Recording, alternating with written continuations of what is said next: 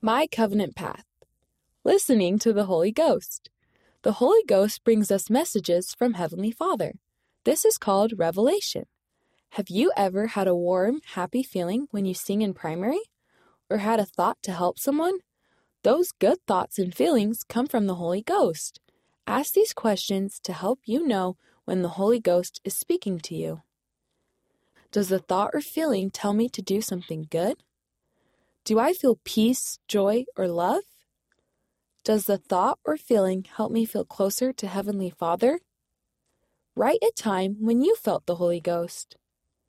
Revelation, a message to you from God. Often, this comes as a thought or feeling from the Holy Ghost.